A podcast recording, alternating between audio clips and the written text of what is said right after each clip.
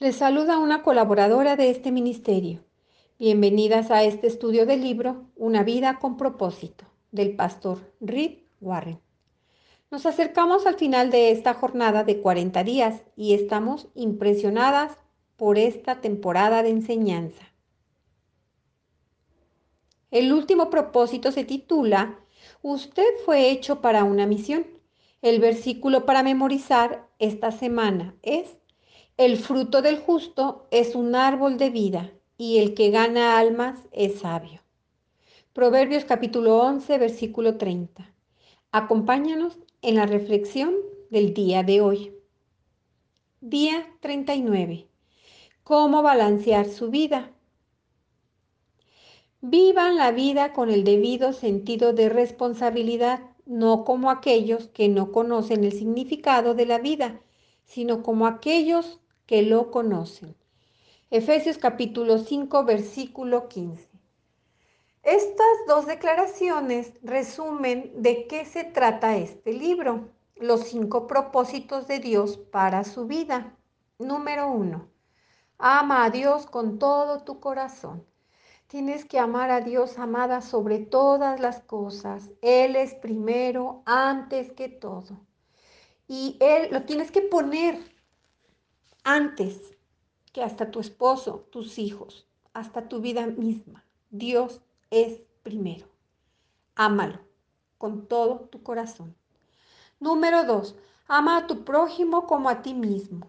Así es, amada, tenemos que amar a nuestro prójimo, a nuestros hermanos de la iglesia, porque nosotros somos el cuerpo de Cristo, nosotros somos la iglesia.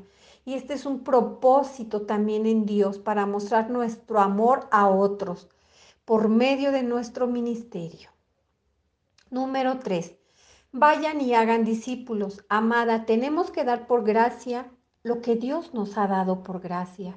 Lo que estás aprendiendo en estos grupos, en el libro que estamos viendo, una vida con propósito, lo que Dios ha hablado a tu vida, lo que has aprendido, lo tenemos que compartir no lo tenemos que callar.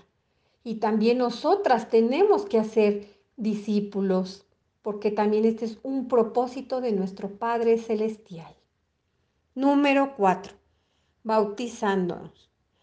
Esto también es un propósito para identificarnos con nuestros hermanos en Cristo como iglesia por medio de la comunión con Dios. Número 5 enseñándoles a hacer todas las cosas. Esto también tiene un propósito y en eso tenemos que alcanzar la madurez por medio del discipulado. Y Dios quiere que maduremos, amadas. Tenemos que madurar. Hábitos que debemos seguir. Hable acerca de los propósitos con un hermano en Cristo, tenga esa comunión en un grupo, tendremos que aprender juntos en la comunidad para que nuestras mentes se agudicen y nuestra convicción se profundice más por medio de la conversación. Tenemos que mm, eh, dialogar, eh, platicar lo que tú piensas, eh, si estamos bien, por medio de la palabra del Señor eso es lo que también Dios quiere, que tengamos esa conversación con nuestros hermanos en Cristo para alcanzar la madurez.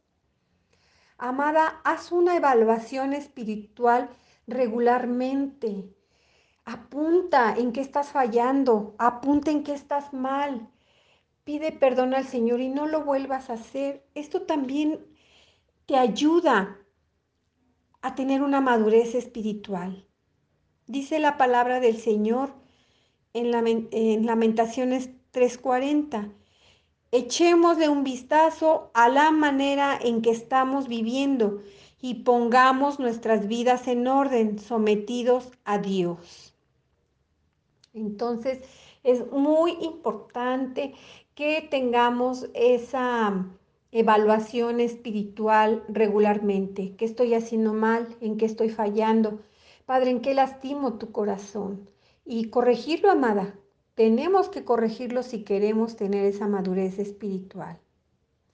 Y escríbelo, haz un diario para que no se te olvide. Esto es como un registro eh, de las lecciones de tu vida, ¿no? De en qué estoy mal, si ya lo cambié, si estoy haciendo bien, si lo estoy otra vez repitiendo, el por qué. Es bien importante que tengas tu cuaderno de apuntes como un registro de lo que estamos haciendo. Es una evaluación. Y le tienes que comunicar a otros todo lo que sabes, tu conocimiento. Eso aumenta tu responsabilidad. Y tienes que comunicar el propósito de la vida, que es más que una obligación. No lo tomes como obligación. Lo tenemos que hacer por amor. Tenemos que compartirlo. Y eso es un mayor privilegio de la vida. Hay que gozarnos en compartir la palabra del Señor. Gózate. Y el que sabe hacer lo bueno y no lo hace, le es pecado. Entonces, aquí la palabra del Señor es bien clara.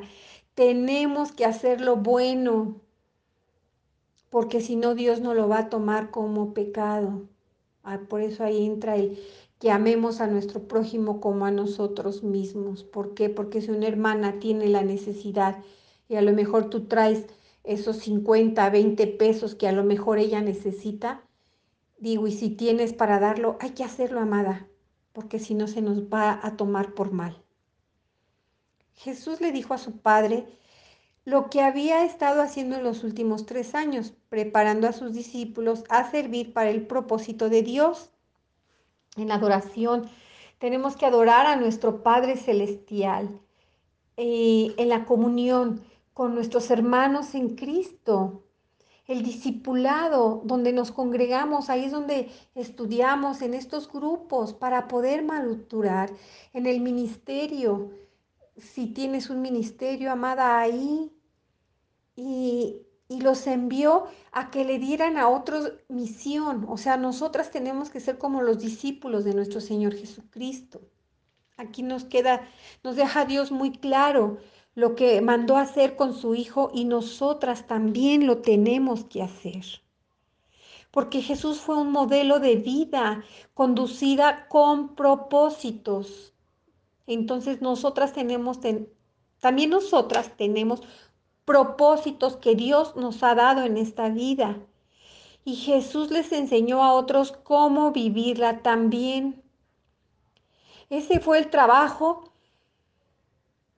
que le dio gloria a Dios y nosotras tenemos que dar gloria a Dios en todo, mostrar lo que Dios ha hecho en nosotras y llevarlo y compartir el Evangelio, hacer discipulados, amada. Eso es lo que tenemos que hacer nosotras. Gracias por acompañarnos el día de hoy en este estudio. Esperamos nos acompañes el día de mañana para continuar con este estudio.